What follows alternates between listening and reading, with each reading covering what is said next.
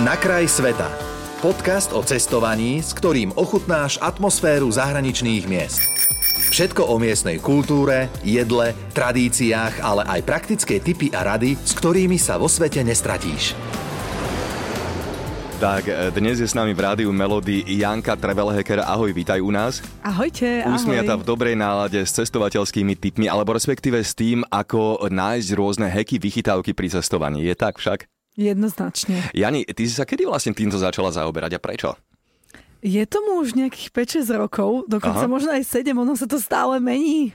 Takže uh, ešte som bola na vysokej škole a pamätám si, že som zoštatnicovala správa a um, o dva dní na to som uh, roztrhala všetky, všetky podklady k skúškam a začala som sa venovať blogu naplno. Och, pekne. A čo bola taká prvá vychytávka, ktorú si objavila? Jednoznačne lacné letenky. A ja som veľmi chcela cestovať lacno a ani som nemala peniaze, však, takže inak by som ani cestovať nemohla. A nevedela som úplne ako. Ja si pamätám doteraz, že za dovolenku v Taliansku v Lido Diesolo som za 7 dní dala nejakých 800 eur, čo vtedy ešte pri neinflačnej dobe bolo extrémne veľa peňazí, no, teraz no. už je to nič. A, ale pre mňa to bolo veľký peniaz a nevedela som si predstaviť, že takto budem cestovať uh, 2, 3, 4 krát za rok napríklad. Uh-huh, uh-huh. A, a potom som začala hľadať lacné letenky. Našla som um, letenky do Brazílie za 250 eur spiatočne. Prosím. Aha. Wow. A to sa v akom predstihu si to musela hľadať? A vieš čo, tam vôbec nejde o to ako v predstihu. Niekedy nájdeš takéto lacné letenky 6 mesiacov v predstihu, niekedy 2 mesiace, niekedy to môže byť 2 týždne. Naozaj mm-hmm. záleží o tom, ako sa uh, vyvinie tá a tá situácia, pretože tie lacné letenky, oni ti môžu vzniknúť z viacerých dôvodov. Prvým je, že je to nejaká akcia leteckej spoločnosti, vtedy väčšinou dajú zo pár leteniek, zo pár, rozumej, tisíce leteniek, ale na rôzne oh. lety aha, aha. a za výhodné ceny pretože sa s tým spromujú, a uverejnia typy na tieto lacné letenky rôzni týlovci leteniek a mhm. jednoducho letecká spoločnosť dostane nejaké PR a ľudia, ktorí sa namotajú na tú destináciu, ale už si nestihnú kúpiť tie lacné letenky, tak si, si potom často drahšie. kúpia aj drahšie, áno. Inak koľko je takýchto lovcov leteniek? O, je to veľká komunita ľudí? Uh, myslím, že to nie je až tak veľká komunita ľudí. Je to skôr, že zo pár ľudí to naozaj vie robiť a potom ostatní to iba kopírujú. Aha. Ale uh, je ich dostatočne veľa na to, aby naozaj boli kvalitné uh, typy na letenky. Aké sú potom ešte také ďalšie cestovateľské heky, ktoré, ktoré nachádzaš? Aký je tvoj najobľúbenejší? Ako si, ako si dokázala nejako prejsť systémom tak, aby systém bol v poriadku, ale ty si z toho čo najviac vyťažila? Máš niečo také, že na čo si extra hrdá? Ja by som povedala, že to je ten mindset. Mm-hmm. To mhm. sa nedá povedať, že, že konkrétne tento typ na letenky rob alebo tento typ na ubytovanie. A ja jednoducho už poznám systém a toto mňa najviac fascinuje na cestovaní.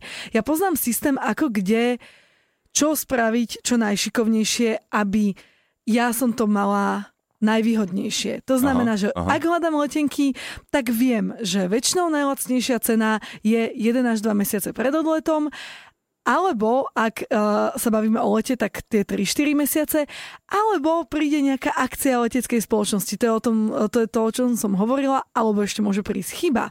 Uh, a ja toto všetko držím v hlave a chápem, ako rôzne môžem nájsť lacnú letenku a jedna z týchto situácií jednoducho nastane, alebo ju ja spravím tak, aby nastala. A toto isté mám pri ubytovaní, pri uh, doprave, pri uh, plánovaní itineráru.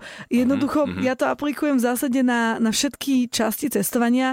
Dalo by sa povedať, že že vlastne, že môj hack je, že rozmýšľam nad tým Aha, a trávim pekne. čas. Jasne, chápem. A je e, takéto nastavenie vlastne len pre jednotlivca, alebo dajme tomu pre páry, alebo môžu ho využívať aj rodiny s deťmi? Alebo prípadne je tam už viacej obmedzení pri tých deckách? Ako to funguje? Rodiny s deťmi majú extrémne veľa možností, ako na cestách oh. ušetriť.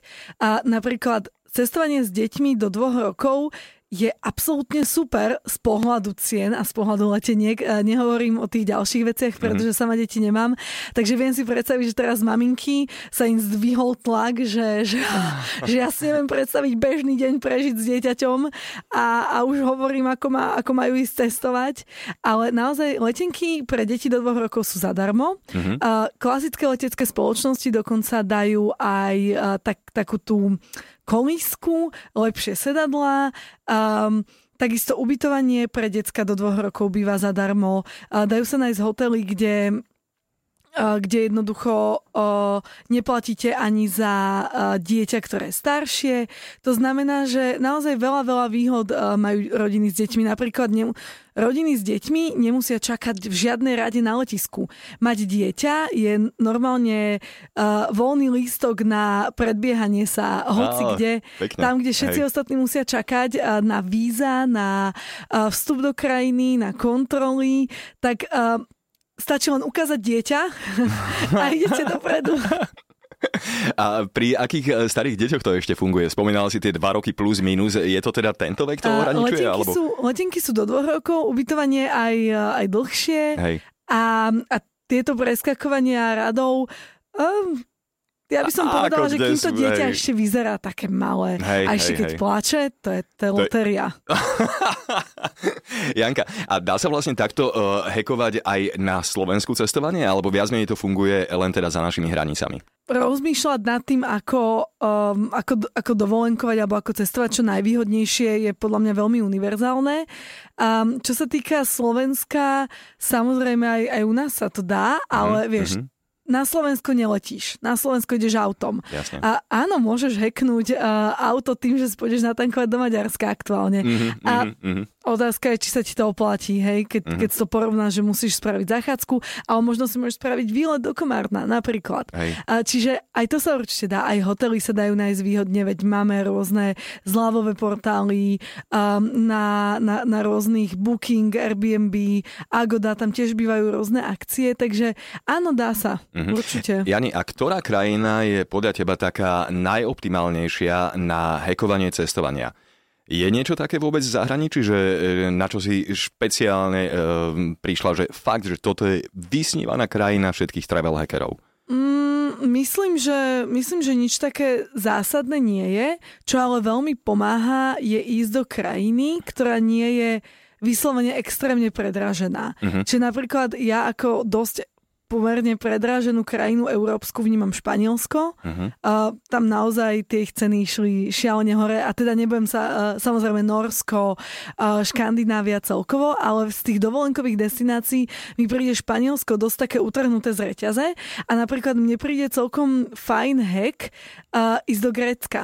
Lebo Aha. Grécko má nižšie ceny ubytovania, má nižšie ceny, čo sa týka jedla a naozaj, že, že sa tam dá ušetriť na, na, rôznych, um, na rôznych etapách toho cestovania. Takže um, sú, sú krajiny, kde jednoducho to ide, to, kde to ide ľahšie. Ja som taký človek, že ja ja hekovanie nevnímam tak, že budem jesť uh, suchare na izbe a zapíjať mm-hmm. to dvojeurovým vínom, ktoré si kúpim v potravinách.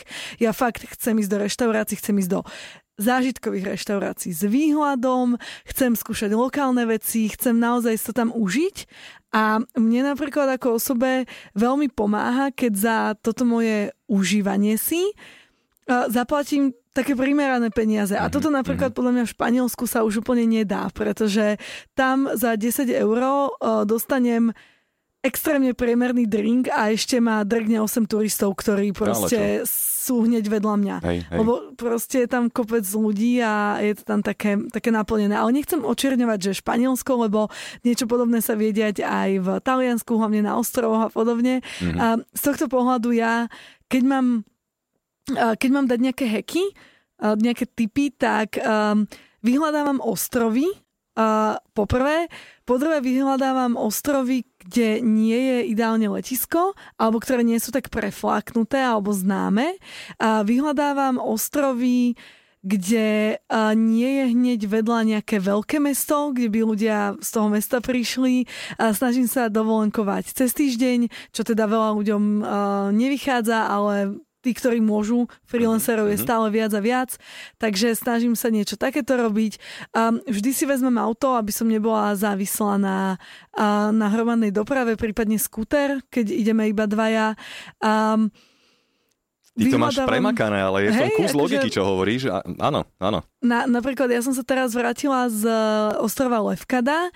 E, Je to ostrov, ktorý je spojený diálnicou s, um, s pevninou gréckou, ale nie je tam žiadne veľké mesto v okolí. A aj to letisko Preveza nehovorí úplne o tom, že to je letisko patriace pod Levkadu. Mhm, takže, a, takže tam bolo napríklad fakt málo ľudí. Samozrejme záležalo, na akej pláži sme boli, ale aj ten samotný ostrov je robený tak, že jednotlivé ubytovania sú, sú položené do, do tých hôr alebo do kopcov.